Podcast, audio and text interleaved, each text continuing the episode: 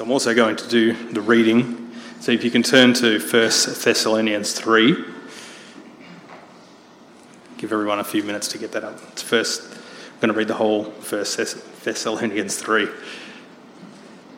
Therefore, when we could bear it no longer, we were willing to be left behind at Athens alone, and we sent Timothy, our brother and God's co worker, in the gospel of Christ to establish and exhort you in your faith.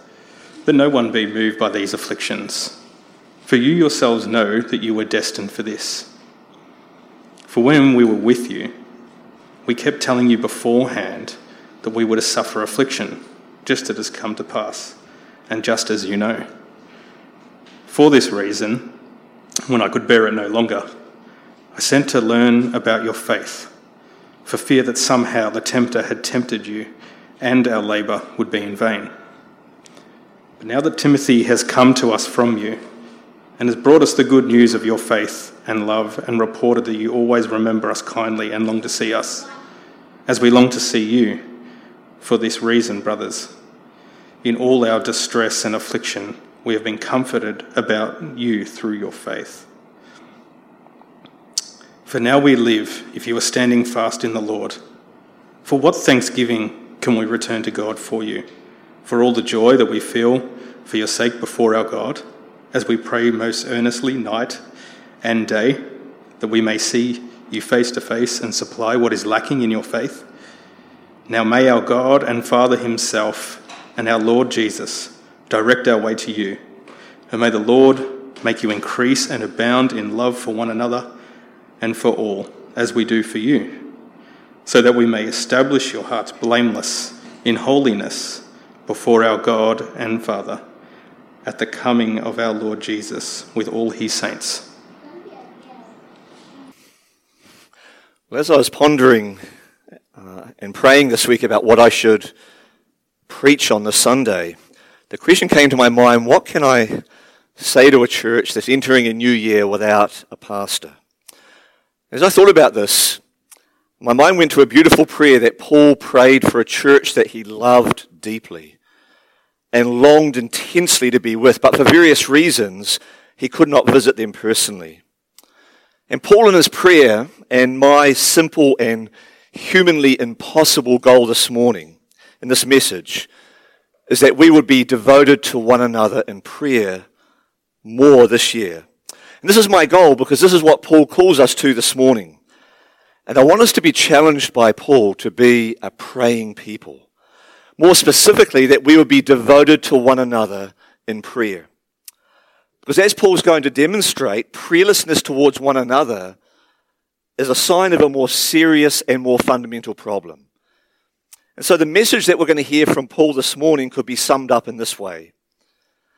The measure of our praying for one another is the measure of our love for one another. And if the church of God is to be characterized by love for one another, then it's also to be characterized by its praying for one another. And so I've titled my sermon this morning, Be Devoted to One Another in Prayer. Be devoted to one another. That's the love side of it. In prayer, that's the praying side of it. And in our text this morning in 1 Thessalonians 3 9 to 13, this text is really especially revealing uh, in its portrayal of Paul's deepest emotions for the church. His profound love and concern for the church so clearly uh, arises from this prayer and the context from which it springs. So I want to look at the context first. I want us to see the heart that this prayer arises from. That this is not just a prayer that Paul drops in thoughtlessly or out of convention, but it's a prayer that arises from a deep love and passion for the church. So I want us to note three things from the context. So it's a, it's a three point sermon plus a three point sermon plus a point in the middle. But firstly, the first point of the first three points.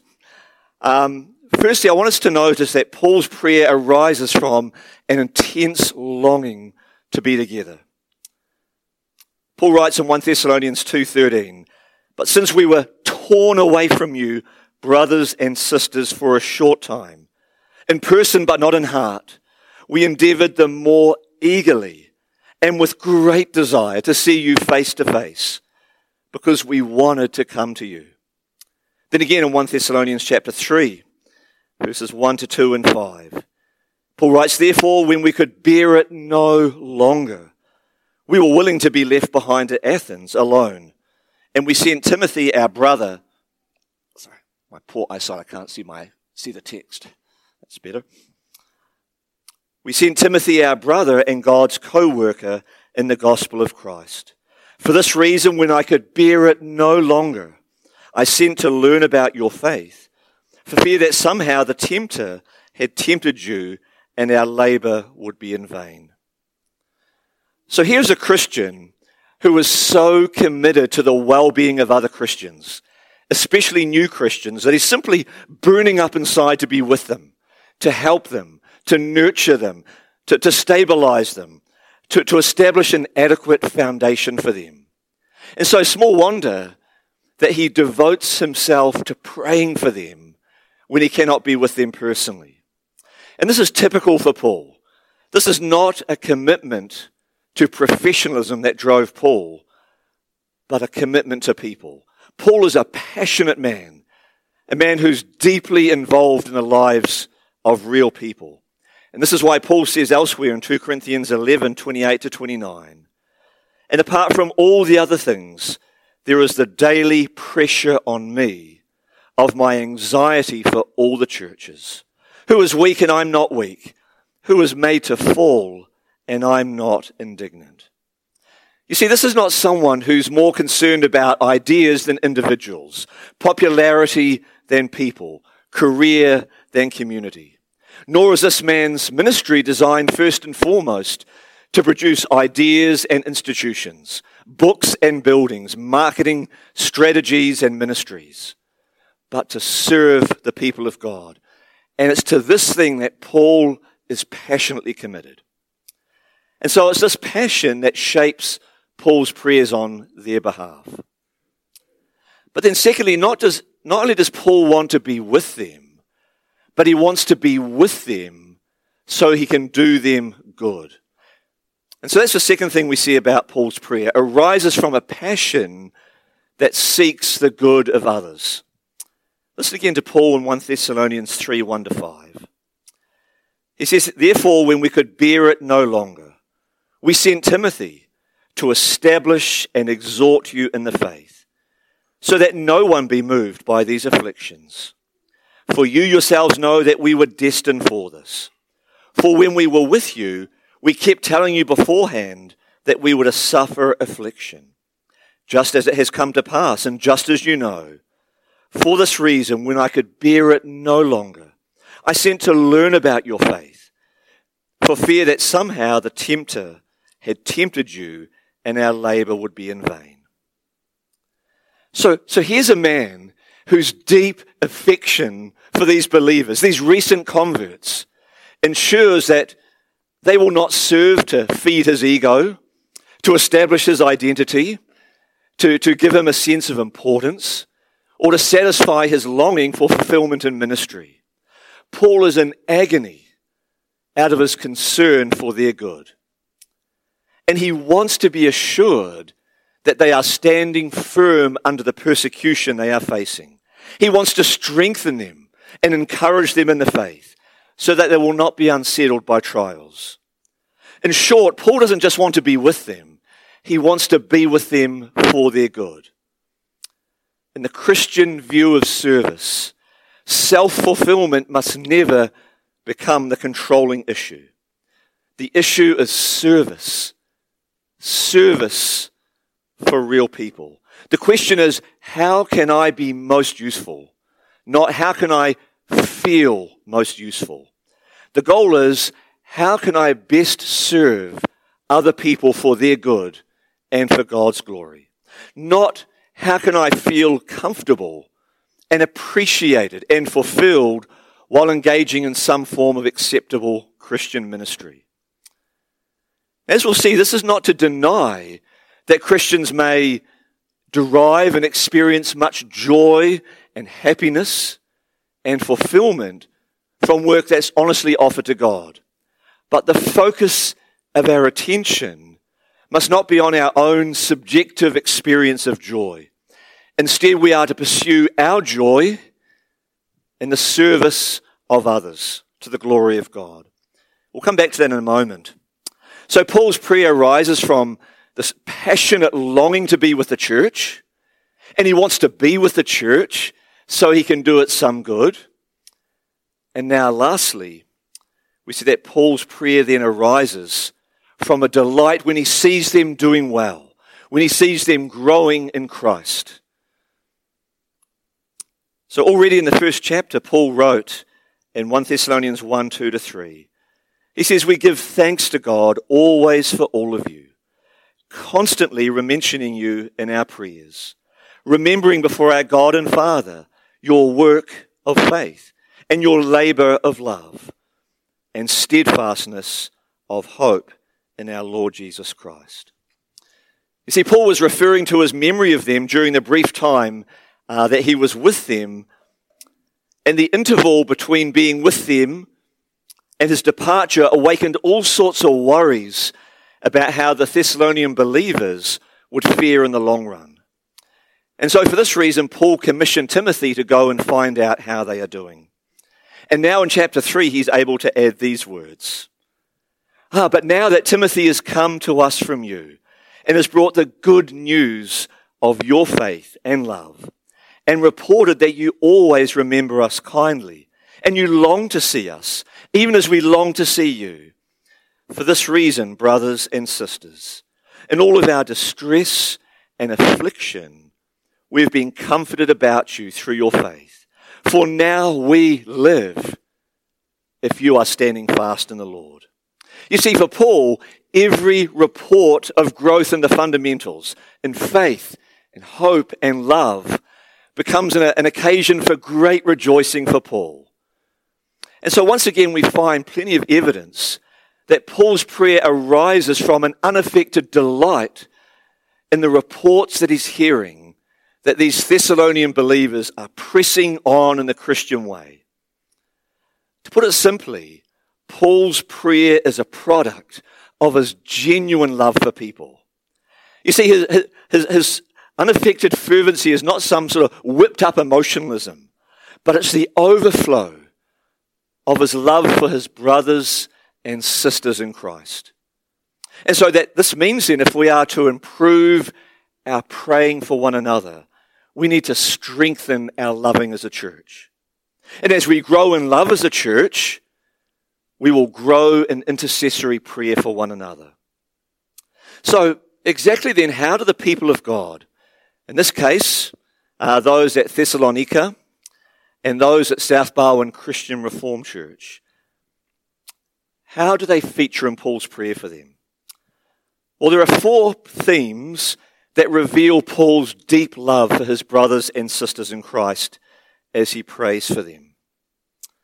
Four themes one, thanksgiving, and three, prayer requests that I want to encourage us to make a part of our prayer life as we pray for our church. So, firstly, the thanksgiving. And it's a thanksgiving for joy. You, as, as is usually the case with Paul, Paul begins his prayer on a note of thanksgiving. And it's a thanksgiving for joy. Even though Paul began his letter with a thanksgiving to God for the Thessalonians in chapter 1, verses 2 to 3, his unabashed delight in the evidence of their spiritual growth in Christ provides another occasion for an outburst of joy if possible, with still greater exuberance. Verse 9 For what thanksgiving can we return to God for you? For all the joy we feel for your sake before God. Note two distinctive features of this lavish thanksgiving. Firstly, note there Paul's thanksgiving for the Thessalonians. And although the, the thanksgiving is not addressed to the Thessalonians, but rather it's addressed to God, to God for the Thessalonians, it's nevertheless framed in such a way as to encourage them. He encourages Christians by thanking God for his grace in their lives. And in his thanksgiving, he makes mention of their spiritual growth, thereby encouraging them. And at the same time, he insists that it's God who is to be thanked, thereby humbling them. And so there's no way that these believers could thoughtfully listen to Paul and then smugly pat themselves on the back. God and God alone is to be thanked for the signs of grace in their lives. Yet neither can they help but feel encouraged to learn that the apostle himself has observed the evidence of the work of God in their lives and rejoices because of it. So I wonder how much would our church be transformed if each of us made it a practice to thank God for each other and then tell each other what we have thanked God for. You know, Bob, I'm, I'm so thankful to God for the faithfulness that you display in your task as a church welcomer. I, I can't help but notice the way that you, you greet everyone by name, even the smallest child and that you arrive early and you go out of your way to make everyone feel welcome at our church. You know, I really thank God for your ministry. See, so what we need is a prayer life that thanks God for the people of God and then tells people what we thank God for. So, firstly, he thanks God for the Thessalonians. Then, secondly, note that Paul also thanks God for his own joy. Paul's thankfulness to God for the Thessalonians is in some measure Paul's thankfulness to God for his greatest source of joy. The depth of Paul's delight and the depth of happiness and joy in Paul's thankfulness is highlighted by the following remarkable wording of verse 9. Look again with me at, at verse 9 and in a moment see the bit that's highlighted. Paul says, For what thanksgiving can we return to God for you? And here it comes, for all the joy that we feel for your sake before our God. So, what does Paul mean by thanking God for his own joy? Isn't that rather self centered? Isn't Paul saying that the Thessalonians are only important to him uh, so long as they make him happy? Well, of course, that would certainly be to misread Paul. But on the other hand, there is a sense in which Paul does seek his own joy. But he seeks it in the salvation and the edification and the spiritual growth of the church. The edification and the spiritual growth of his people was the joy and the passion of his life. And so if I take my wife out for our anniversary, which I did uh, recently for our 25th anniversary, and she says to me, Thank you so much for this lovely evening. Uh, you've made me so happy. And I say to her, uh, Don't thank me. It's just my duty as a husband. I, I read it in some book on marriage and being a good husband, some James Dobson guy or something. Is she going to think that she truly has my love uh, and my affection? Well, no. But if she says to me, Thank you so much for this lovely evening. Uh, you've made me so happy. I feel really loved. And I say to her, Nothing would give me greater joy than to be here with you on this special evening. Am I being self centered? Well, no. Why? Because I'm not seeking my joy in myself, but I'm seeking it in the joy and happiness of my wife. And this is how Paul feels about the church. Nothing makes him happier. Nothing gives him more joy than to see them growing in the grace of God. This, this is a man who says, in effect, I love you so much that when I see the grace of God at work in your life, I'm utterly delighted. Indeed, your spiritual growth gives me so much joy in the presence of God that I'm profoundly indebted to you. In fact, I'm impelled all the more to thank God for each of you. It is indeed in this spirit that Paul tells his readers, Indeed, you are our glory and our joy. Paul is never a mere professional. He's passionately passionately involved in the lives of his people. And so Paul is thankful for the joy that he receives as a result of the spiritual growth of the church. Well, Paul's thanksgiving now leads into three passionate petitions for the people of God. So here's my three point sermon. Only three points today. And the first is found in verses 10 to 11. And he prays that they might be supplied in faith. That they might be supplied in faith. Verse 10. And we pray most earnestly, night and day, that we may see you face to face and supply what is lacking in your faith. And then he directs his prayer to God in verse 11. Now may our God and Father himself and our Lord Jesus direct our way to you. Briefly note two things. Still one point, but two things. Firstly, I want you to note the consistency of Paul's prayer. Notice there he says, We pray for you earnestly, most earnestly, night and day. He means that in his regular times of prayer, day and night, morning and evening, he remembers the Thessalonians before God. And so there's two lessons to learn the importance of frequent, regular, daily times of prayer. And secondly, the importance of remembering each other when we set out to pray. As the Puritan Matthew Henry says, he says he prayed for them night and day, evening and morning, or very frequently, in the midst of the busyness of the day or the slumber of the night, lifting up his heart to God in prayer. Thus, we should pray always. So, the consistency of Paul's prayer. Now, secondly, note the content of his prayer. The content of Paul's prayer as he prays for them, as he remembers them night and day, morning and evening, is that he might see them again, so that he might supply what is lacking in their faith. You see, Paul was with them such a short time that he did not have the opportunity to establish them firmly in the scriptures. And now he longs to see them again for no other reason than to strengthen their faith. And what's remarkable about this petition is not only the light that it sheds uh, on what is important for Paul when he prays, but I hope you also noticed the way that Paul mingles intercessory prayer with his own service when he prays. Do you notice that he doesn't simply pray that the faith of the Thessalonians would be strengthened and, and then leave them to wonder how that's going to happen? Rather, he then prays that he himself might do that.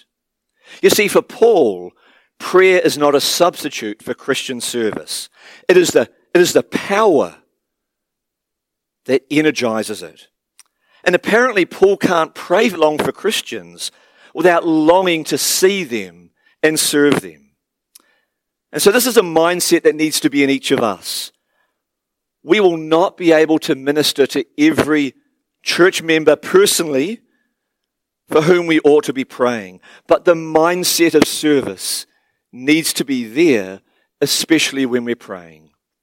And so, as we pray for fellow believers, we might be able to write an encouraging email, send an encouraging text or message or snap or WhatsApp, befriend a young Christian who's going adrift Take out a fatherless or motherless child for an outing.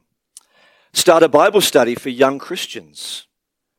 Humbly administer a word of admonition to someone who's doing damage with his speech. Send some free books to a needy pastor, and so on. These and other things should not be done without prayer.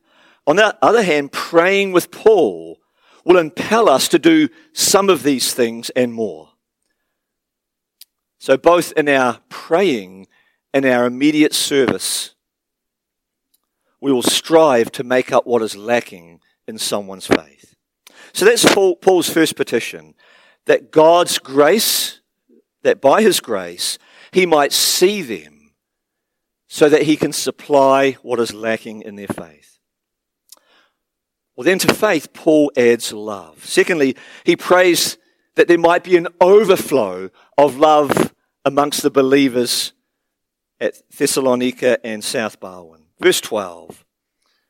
And may the Lord make you increase and abound in love for one another and for all as we do for you. Now, considering how little instruction uh, the Christians at Thessalonica received before Paul was forced to leave them, is it not remarkable that this is one of the burdens of Paul's prayer?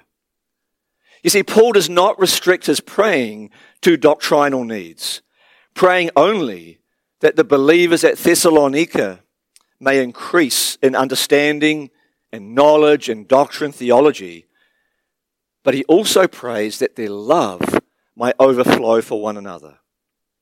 Notice two things about this love. Firstly, I hope you noticed in the text that this love is first of all a work of divine grace.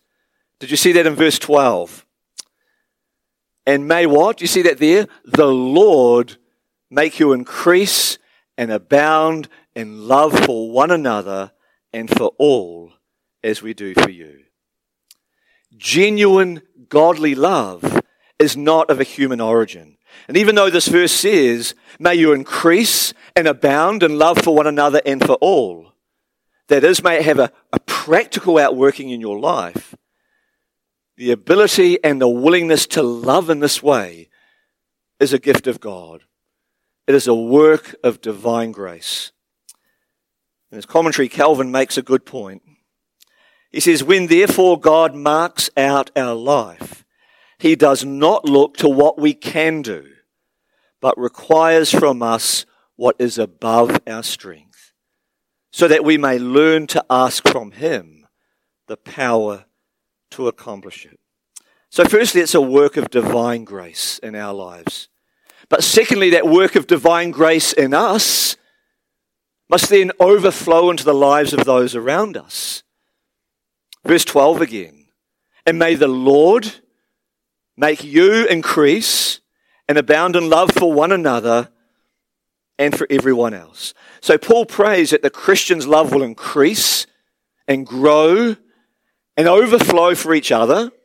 That is for fellow believers in the church and then for everyone else. That's those outside the walls of our church. Therefore, this love that's expressed horizontally to each other is the overflow of the love and the grace of God that has been lavishly poured into our lives first. The source of the fountain of overflowing love is God. But it doesn't terminate in us, says Paul. It must, by its very nature, overflow and spill into the lives of those around us. You see, it's the impulse of a fountain to overflow. It originates in the grace of God which overflows freely because it delights to fill the empty and needy. And love shares the nature of that grace because it delights to overflow and reach out and spread out and meet the needs of others around us.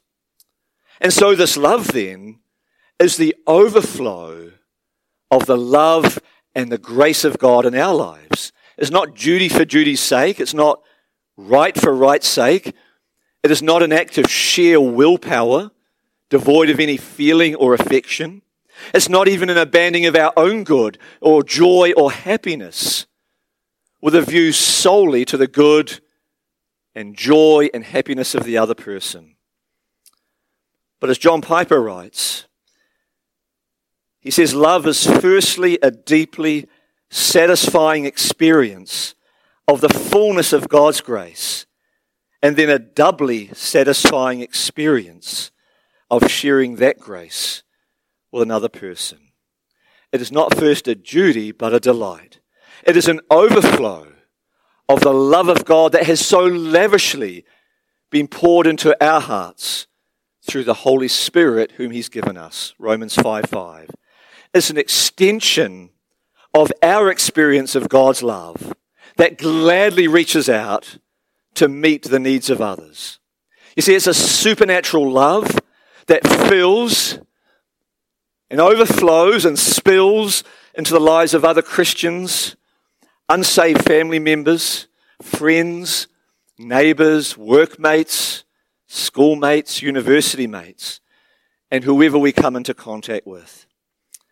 As Piper defines it, love is the overflow of joy in God that gladly meets the needs of others.